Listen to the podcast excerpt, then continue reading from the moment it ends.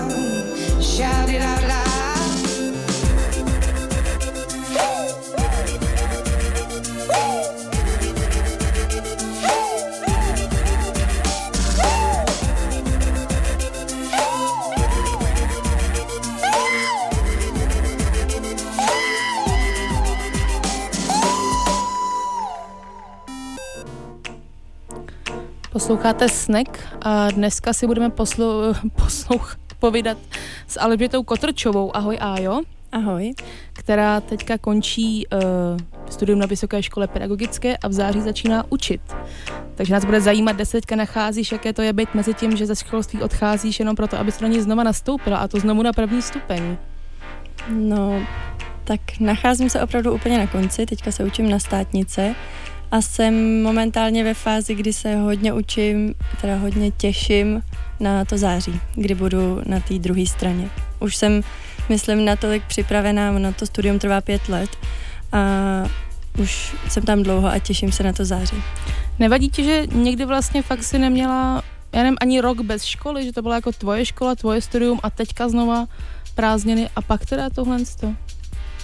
Nevadí, protože to je vlastně úplně něco jiného. Jako to, co já teďka dělám na fakultě, sice velmi úzce souvisí s tím, co budu dělat od září, ale vlastně to je hodně velká změna, takže to není, že budu pokračovat pořád v tom samém. Jaká jsi byla ty na základce? No, tak jaká jsem byla? No, na, myslím, že jsem byla hodně pečlivá, protože moje sešity tak vypadají, jsou všechny jako velmi precizně podtrhaný a všechno ladí, jak má. Takže to bylo nějaké jako předurčení k tomu být učitelka? Možná. Jako tady ten, je pravda, že hodně učitelek má tady ten jako vizuální učební styl, že potřebuje mít všechno srovnaný. Vydrželo ti to? No, jo, určitě. Furt pečlivá, řekla by si o sobě, jsi šprt? To ne.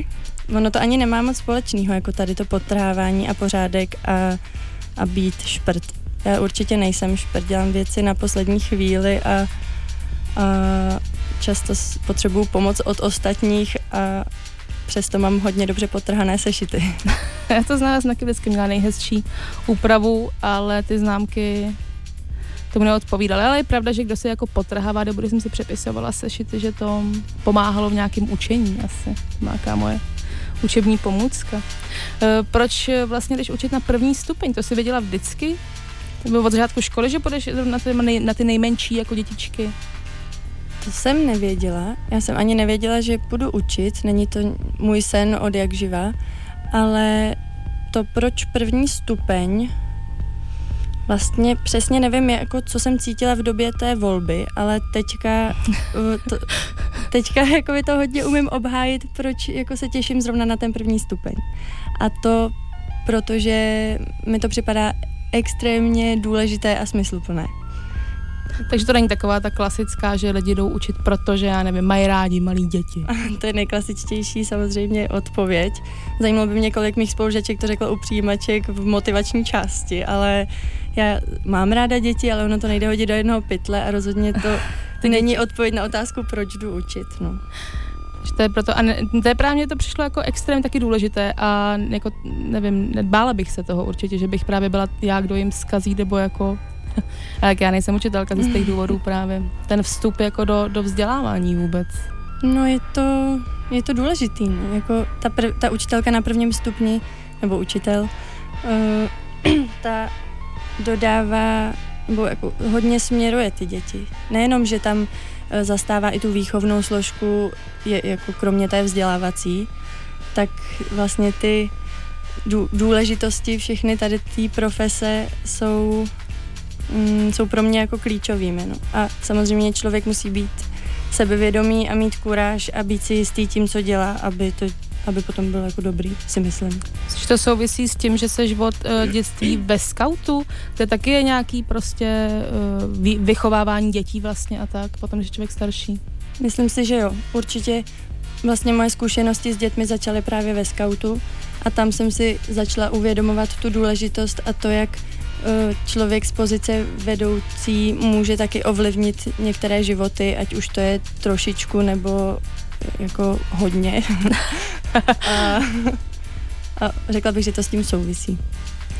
Tak jsi zmínila teda, že většina spolužaček a spolužáků z pediáku nejspíš zmínila, že mají rádi děti. Jaké jsou ostatní motivace? Jsou ještě nějaké jiné? Kromě, já nevím, lásky teda k dětem a touze předávat nějaké své zkušenosti? No, tak asi jo.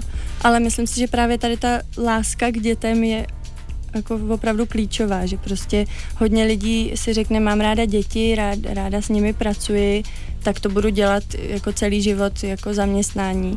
Ale ty ostatní faktory můžou být, že někdo, jak se říká, se jako učitelka rodí, že, jako, nebo že to mají prostě, nebo že jsou tak, už v dětství je poznat, že mají nějaký učitelský maníry, když to tak řeknu. A to jsou lidi, kteří už to vědí dřív, že chtějí být učitelkami a to jsou ty faktory, že třeba rádi organizují skupinu lidí, jsou dominantní, jsou trošku herečky, trošku se předvádí a když se to spojí třeba s tou láskou k dětem a ještě zkušeností, tak je to pro ně východisko být učitelkou, si myslím.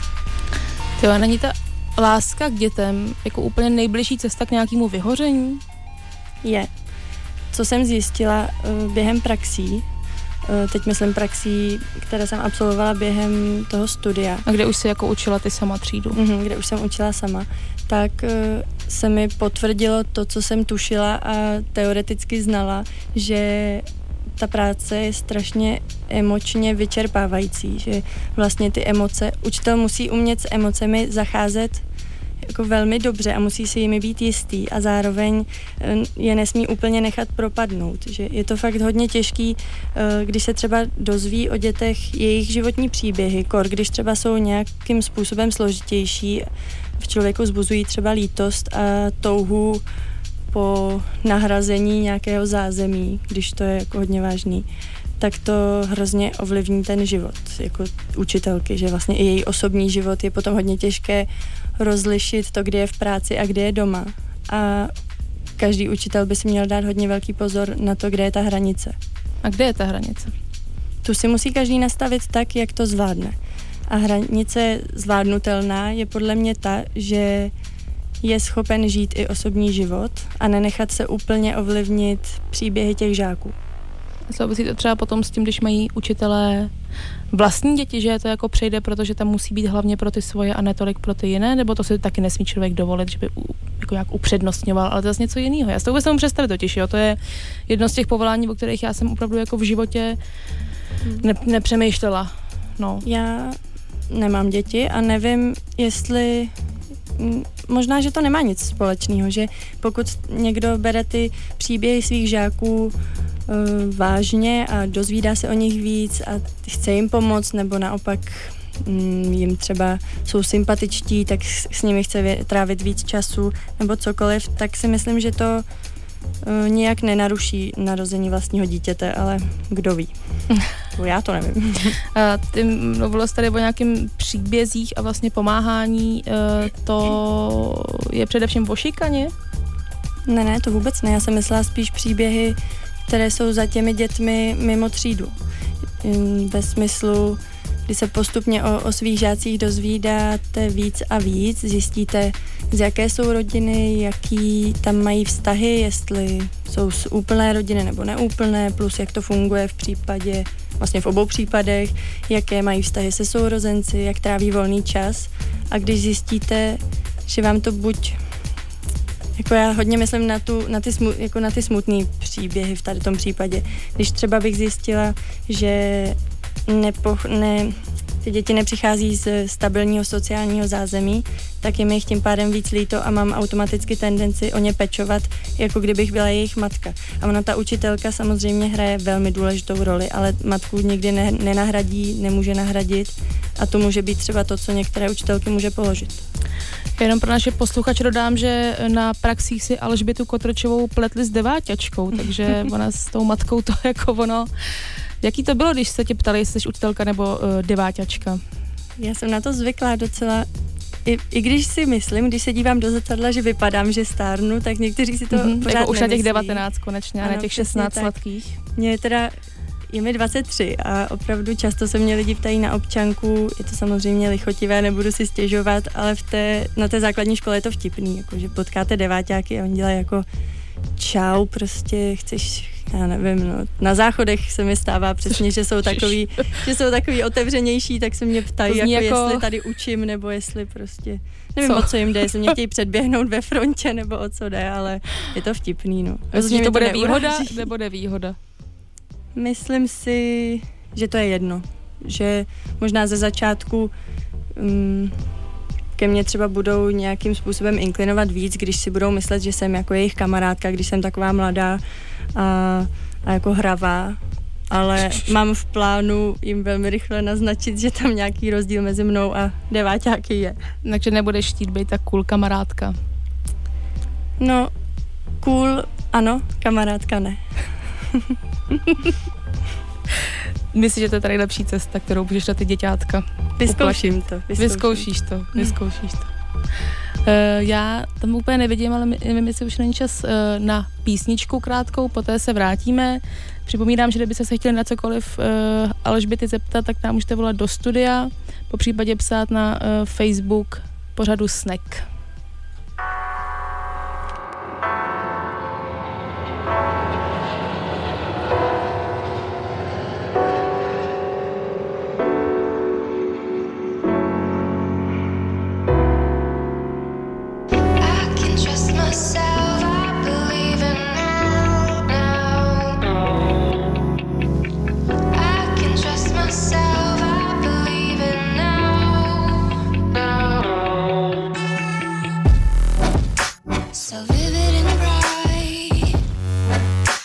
can feel the vibe. We got a lot of style, you and I, so juvenile. And we'll have to do it again. Do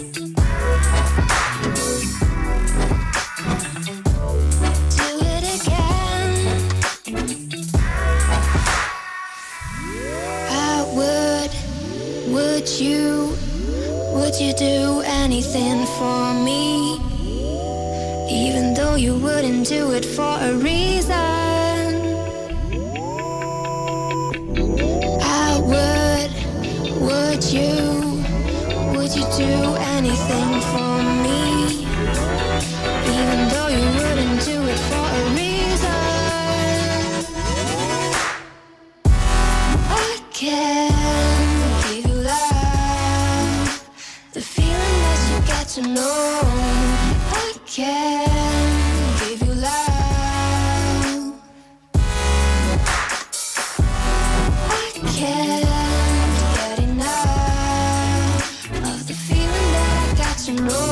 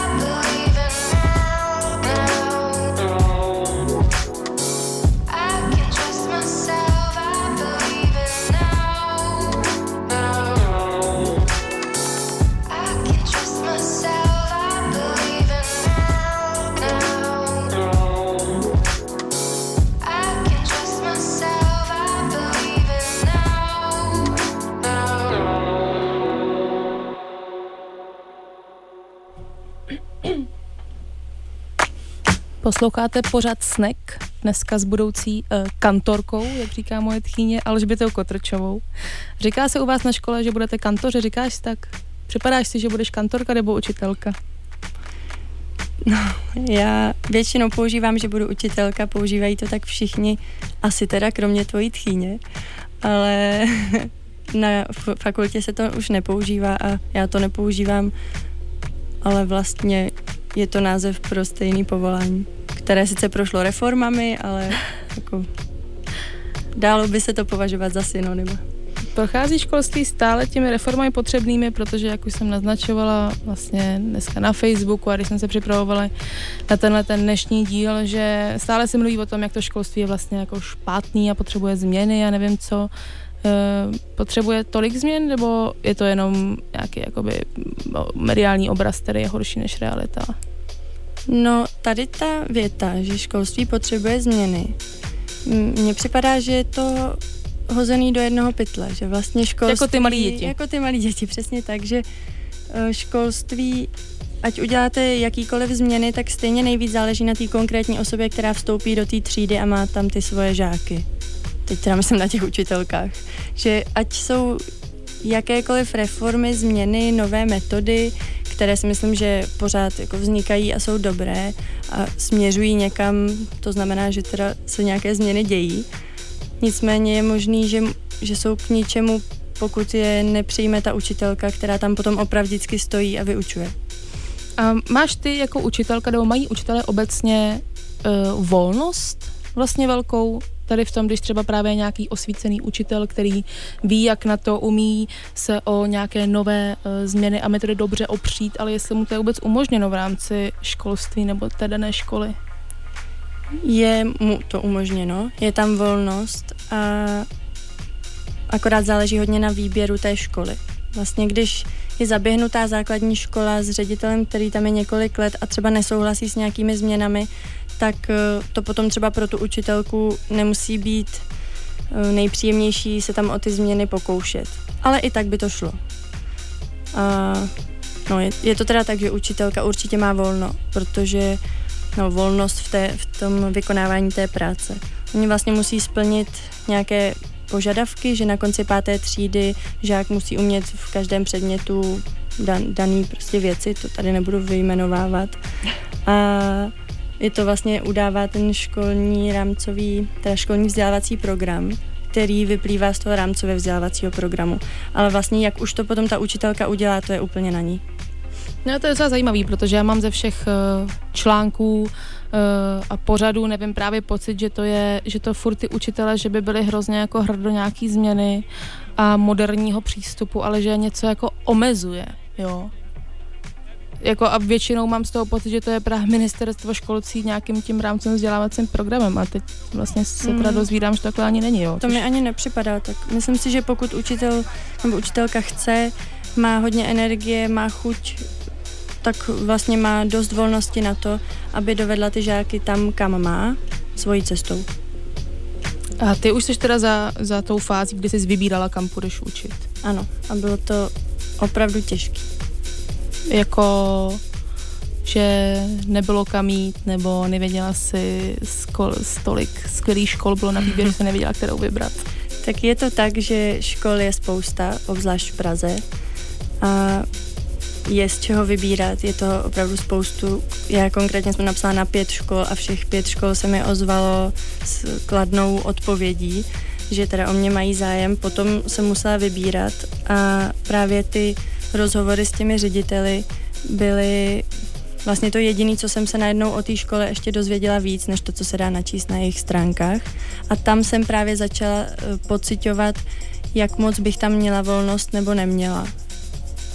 A bylo to jako těžké rozhodování, protože vlastně během dvacetiminutového rozhovoru s ředitelem školy, kdy se vlastně oni o tebe snaží a, a já se taky snažím se jim zalíbit, tak se má, hrozně málo pozná. Ale... Co jsi, co jsi dělala za triky, aby se zalíbila? Já si myslím, že je důležité tam se dobře vyjadřovat. Teď nevím, jestli mi to jde tady, ale... vlastně vědět, co chci dělat a proč, mít rozmyšlené věci, nemyslím jako na ten pohovor, jako asi se mě zeptají, proč chci učit sem, ale mít to srovnaný, vědět, proč jdu učit, vědět třeba, jaké metody chci používat a umět to obhájit. A myslím si, že když se někdo na pohovoru vyjadřuje sebevědomně, rozumně, uvědoměle a um, jako umí promluvit nahlas a vyjádřit, co chce, tak to jsou hodně plusové body. Cítím nějaké jako naznačování, že to ne každý ovládá. Teďka třeba od vás z fakulty. To určitě neovládá každý, nejenom na fakultě, ale všude. Ale je pravda, že vlastně na té fakultě nejsou všichni takovýhle. Jak už jsem mluvila o tom, že někteří se rodí proto, aby byli učitelkami, rozhodně to není tak, že fakulta je plná těchto lidí. Je to tak, že vlastně na tady ten obor učitelství pro první stupeň se hlásí, nevím, třeba dvě stě padesát lidí, berou devadesát, ale tím, že pedagogická fakulta není zrovna populární a často se lidi stydí přiznat, že na ní chodí, protože to ve společnosti není moc uznávaná fakulta, tak se potom hodně lidí odhlásí, že jde na jinou školu, ta čára se posouvá, berou tam ve finále hodně velký procento uchazečů, čímž ten výběr je jako není tak přísný potom. Je to nějaký pozůstatek uh, z minulosti, nebo furt platí, že kdo jakoby neví, co má dělat, nebo kdo nic neumí, ten učí, nebo jak to jako je, protože nepamatuju si, že bych se já někdy konkrétně smála nějakému studentu peďáku, ale vím, že tady ten jako předsudek samozřejmě je ve společnosti. No, smáli jsme se se spolužečkami výroku, kdo neví, učí, nebo kdo neumí, učí. No, no, no. Ale vlastně to vtipný není, nevím, jako... ne, to ne, jasně, jako mě to nějak neuráží, protože uh, se jako umím obhájit, proč to jdu dělat a myslím si, že budu dobrá a doufám, že budu dobrá. Nicméně uh, hodně lidí tady ten názor má a já bych je teda ráda vyvedla z omylu, protože... vlastně umět učit na prvním stupni. To není o tom, že umíme tu látku, ale že známe psychologii toho dítěte, umíme individualizovat tu, tu výuku, vymýšlet metody, víme, jak strukturovat tu hodinu, aby byla co nejpřínosnější. A to je těžká práce a myslím si, že hodně z těch lidí, kterým připadá vtipný se mě zeptat, jestli umím dva plus dva, tak hodně lidem by to jako hodně zavařilo a myslím si, že by to třeba neuměli. Když máš to srovnání s, s Erasmu, kde jsi byla ve Španělsku, vyhrává víc španělská škola nebo náš český peďák? No, myslím si, že český peďák, protože hodně, hodně jde dopodrobna, hodně se zabývá dítětem a nabízí hodně praxí. Zatímco ve Španělsku je hodně teoretiků, ty předměty mi nepřipadají pro to učitelství zas tak přínosné, nebo ne předměty, ale způsob jejich jako realizace. Ale možná, přece jenom jsem tam byla jenom jeden semestr, tak možná, když se to rozloží do, do celého toho studia, tak se jim dostane víc praxe a víc praktických věcí. Mluvilo se tam, určitě se jako zaregistroval nějaký hovory, co ve Španělsku považují za problém školství, jestli vůbec nějaký, to to samé, jakoby, co u nás? Jako zastaralost nějaká, to zase jako, víš co, no? Mm, to ani nevím, popravdě, moc. Nic mě nenapadá. Já jsem jim ze začátku dost nerozuměla, takže... Jo, tak to bude možná. Možná to bude tím, že oni Španělé napíšou, že bude přednáška v angličtině a pak není, tak třeba si o tom povídali, ale já jsem jim ze začátku nerozuměla. Nicméně nevím. A myslíš, že vlastně ty zkoušky teďka, jako se řekla, že máš před státnicema, že těm prostě neprojde každý, že to je vlastně udělaný tak, že si říkáš, tam jakoby je každý, ale ty státnice jsou natolik těžké, že, se, že by se vlastně nemělo stát, že někdo, kdo proto nemá ty úplně nejlepší předpoklady učit, nakonec propadne sítem do nějakého učení. No jenže tady je problém, že ty státnice jsou teoretické a teorii se naučí každý, kdo se aspoň trochu snaží.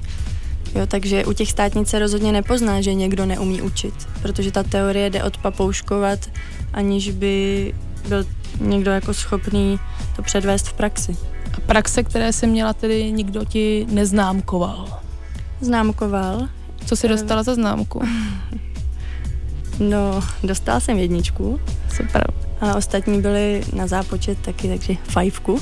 Nicméně uh, u té praxe je spousta dohlížejících, je tam třídní učitel té třídy, který píše hodnocení na tu studentku a ještě přijdou vlastně se podívat naši vyučující z fakulty, zhodnotit náš přístup, ale ty tam jsou čtyřicet pět minut z celé měsíční praxe, takže aha. Hodně je důležitý názor toho třídního učitele, který tam s námi je a ten je i viděn u státnic, to je pravda, že zkoušející teoretik vidí i posudek z praxe, ale není, jako za stolik to neovlivní výsledek té státnice. Ten posudek z té praxe. Jak dlouho jsi učila? Jako na praxi? Tady v tom posledním ročníku to bylo v zimním semestru dva týdny a v letním čtyři týdny. Stačí to? Myslím, že jo. Samozřejmě tobě osobně, já nevím, jak co ostatním. Mně to určitě stačilo. Co, co jsem tam nestihla poznat, jsou ty věci, které, jsou, které nejsou v té třídě. No, tam je spousta další práce. Komunikace s rodiči, to je skoro polovina té práce. No a to si právě myslím. A byla v rámci praxe nějaká třeba uh, třídní schůzka? Taková? jako, jakoby? Nebyla, nebyla. Bylo to tak, že na té škole, kde jsem byla, probíhají tripartity. To znamená, že se sejde učitel, žák a rodič a dvacet minut hovoří o, o tom žákovi, ale těch jsem se nezúčastnila. Takže vlastně nevím. To je nějaký běžný postup. Já sama dítě nemám a ze základky jsem uh, jako už dlouho pryč a tam byly třídní schůzky, kam určitě dítě nemohlo. Uh-huh. Je to docela častý postup teďka. Rozhodně není povinný, ne, nemusí se to tak dělat, ale je osvědčený a kdo tomu chce věnovat ten čas a uvědomuje si to, že to je smysluplný, tak to dělá. Stejně tak to jde udělat i pouze v rámci jedné třídy. Například já bych to chtěla dělat, řediteli by to bylo jedno, ostatní moje kolegyně by to nedělali, tak já to klidně tak můžu dělat. A co ještě budou tvoje uh, metody? Si můžeš prozradit něco, co chystáš? No, tak tady jsou metody, jako obecně to se těžko říká, nicméně uh, jako... Zabývám se metodami výuky konkrétních předmětů. Mám za sebou samozřejmě didaktiky všech předmětů, které budu učit a v každé té didaktice je několik metod. to je opravdu hodně dlouhý list. Ale, ale to jo, a tak já jsem myslela, my už měli i tady ve Sneku uh, lektorku vlastně Hejného metody, hmm. uh, jestli budeš používat Comenius Script, to jsou věci, které znám i já, ani bych se školstvím měla moc to společného. Jo, jasně. No tak já zrovna co se týče velmi populární Hejného metody, tak mně se líbí. Já teda ještě řeknu, že já od září budu učit prvňáky, což taky není samozřejmé, uh, dostudované jako čerstvě začínající učitelky nemusí nutně jít k prvňákům, nicméně já je mít budu a obzvlášť v první a v druhé třídě mi Hejný připadá, nebo Hejného matematika, velmi dobře koncipovaná, smysluplná a užitečná, takže zrovna tu používat budu a těším se na to. O, dalším, o dalších metodách, co chystá Aja na školní rok, si povíme za chvilku, teďka bude píseň a reklamy.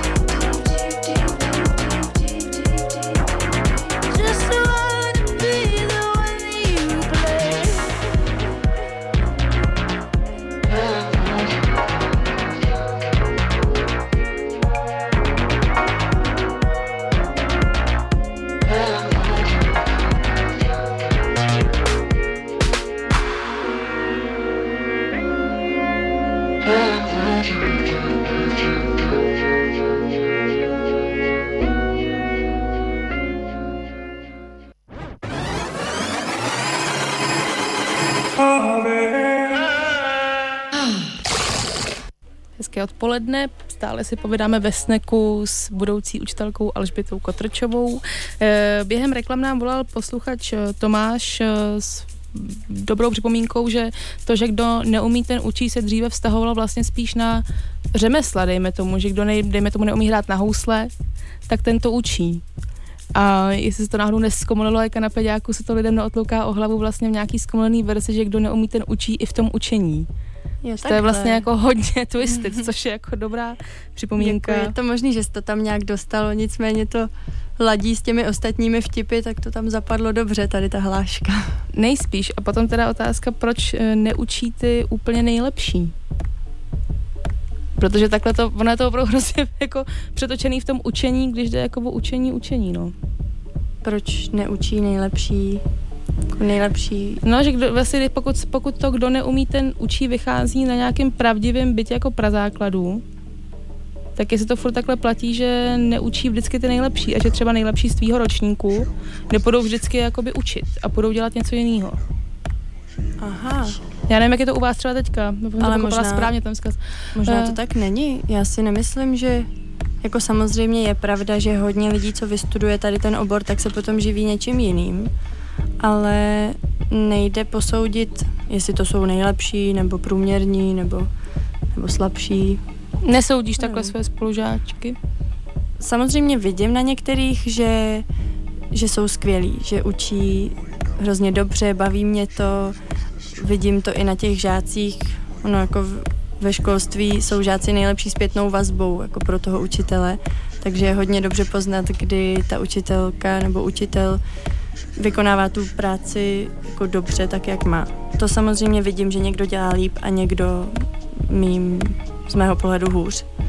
Ale ne, ne, nestihla jsem se zorientovat v tom, jestli to je tak, že ty nejlepší jdou nakonec někam jinam, nebo, nebo tak. Podle čeho bys nicméně doporučila rodičům, kteří budou dávat děti, vybírat jim školu, pokud to není tak, že se prostě spokojí s tím, co je v jejich ulici přiděleno, mm-hmm. na co se mají dát pozor no, v určitě. Tu krátkou chvíli na dně otevřených dní. Určitě si veří teda, ti rodiče musí spíš zjistit, kdo bude učit to jejich dítě a ne na jakou školu jdou. Rozhodně to není tak, že když je škola vyhlášená jako dobrá, tak je jistota, že dostanou dobrou učitelku. Je to tak, a to se opakuju a ještě řeknu to, co je velmi jako známé, že učitelek je málo. To znamená, že a každá základka potřebuje deset prvostupňových učitelek, pokud má dvě třídy v jednom ročníku. A když nejsou, tak se to různě nahrazuje, že jo? Jako jak, jak si myslíte, že to je? Když, když učitelku neseženou, tak ty hodiny jsou odsuplované třeba vychovatelkami nebo druhostupňovými učiteli, nebo se teda dobře vystudovaná a zaběhnutá učitelka dá k prvňákům, protože ty to potřebují nejvíc a ty čtvrťáci a páťáci to už se nějak zvládne. Takže určitě je důležitý si zjistit, jak to bude s tou jejich třídou, kdo je bude učit, jaký je. Ideálně si s ním promluvit, protože když člověka vidíte a mluvíte s ním byť jenom tři minuty, tak už si alespoň první obrázek o něm uděláte a může vás ovlivnit mnohem víc než výběr školy. Je to něco, co už při těch dnech otevřených dveří je jasné, kdo bude mít tu třídu? Třeba tady v Praze, když se bavíme konkrétně, protože ty vlastně budeš učit v Praze. Mm-hmm. Je to jasné ve chvíli, kdy ten ředitel nebo ředitelka ty učitelky má. On do poslední chvíle doufá, že někoho nabere nového, pokud je potřeba. To znamená, že když a někdy nabírá až v srpnu. Jako vystudovaný učitelky vědí, že jsou v pozici, kdy se nemusí rozhodnout v dubnu. A mám spolužačky, které to zatím neřeší, že jako uvidíme v srpnu. To znamená, že ředitel do poslední chvíle doufá, že někoho sežene a to jako může přijít až po dni otevřených dveří.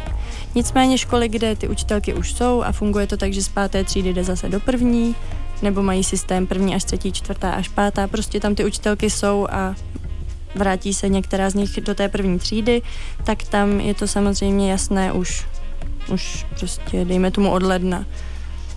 A předvídatelné už jako dva roky předem, že?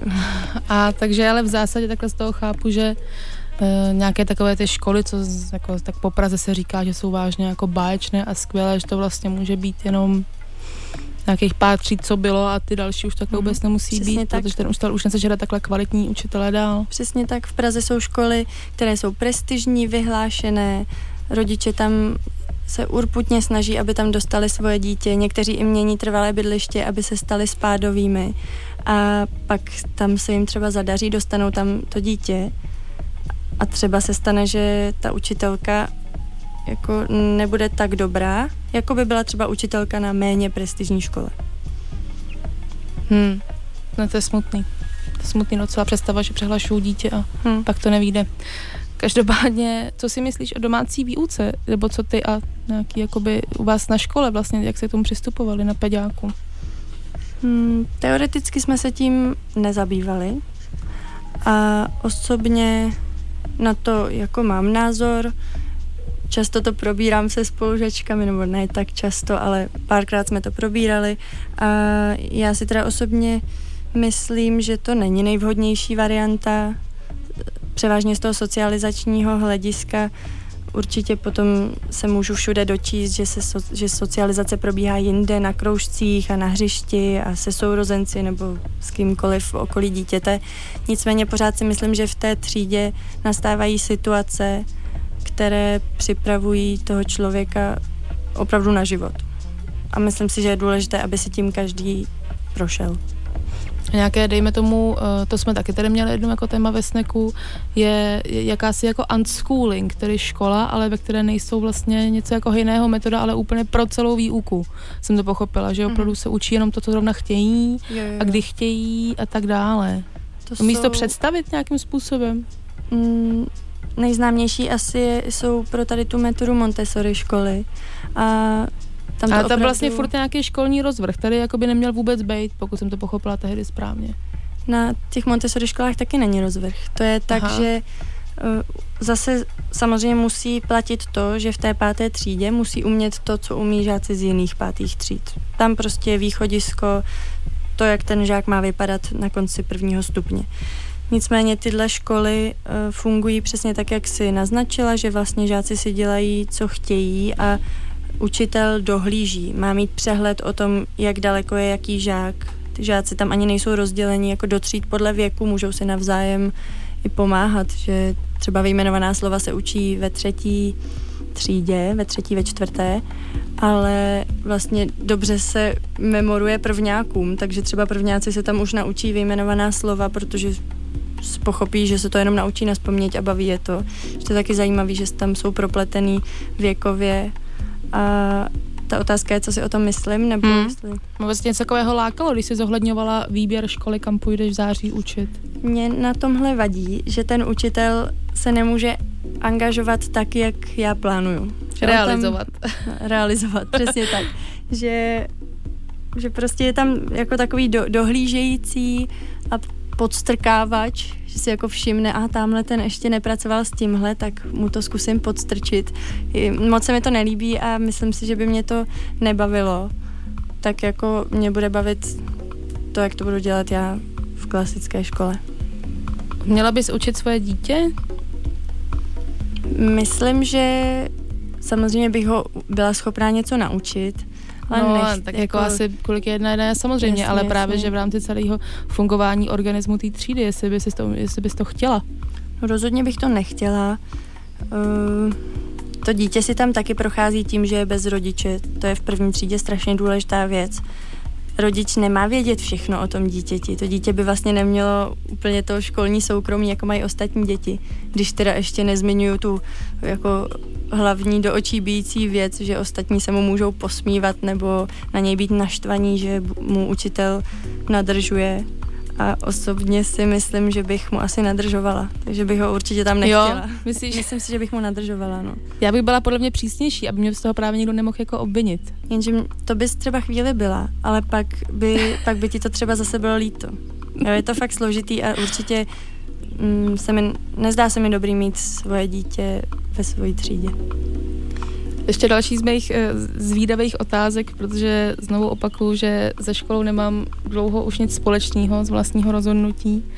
Jak je to dneska s mobilama ve třídě, že jo? My žádný neměli.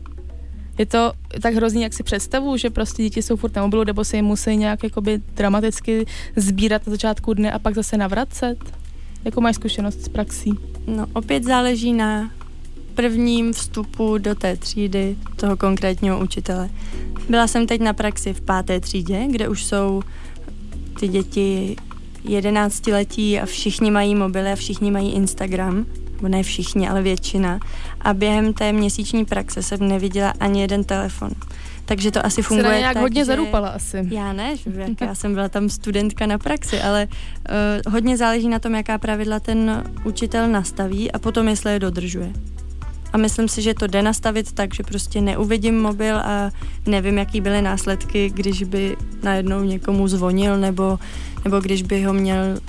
Ono o to zvonění vlastně zase tak nejde, spíš kdyby na nich furt byly o přestávkách a tak. Nevím, jaký by to mělo následky, protože ty žáci, které jsem viděla, to opravdu neporušili. No to jsem měla asi nějakou možná. Ale to přece určitě, jako to jde nastavit. Já tomu věřím. E, já nevím, já bych podle mě se snažila být přísná, oni mi poznali, že to, že se bojím dětí a pak by mě poslali někam asi do blázince nebo tak něco. Tak. Jakou jsi dostala uh, radu na praxi? Nějakou nejlepší nebo nějakou dobrou radu do uh, budoucího života kariérního?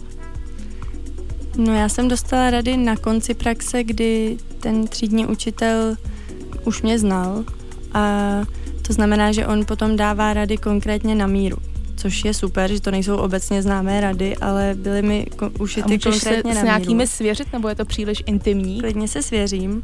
Rady pro mě byly, že si všiml, že si pouštím ty děti moc k tělu a že, že by mě to jako semlelo brzo.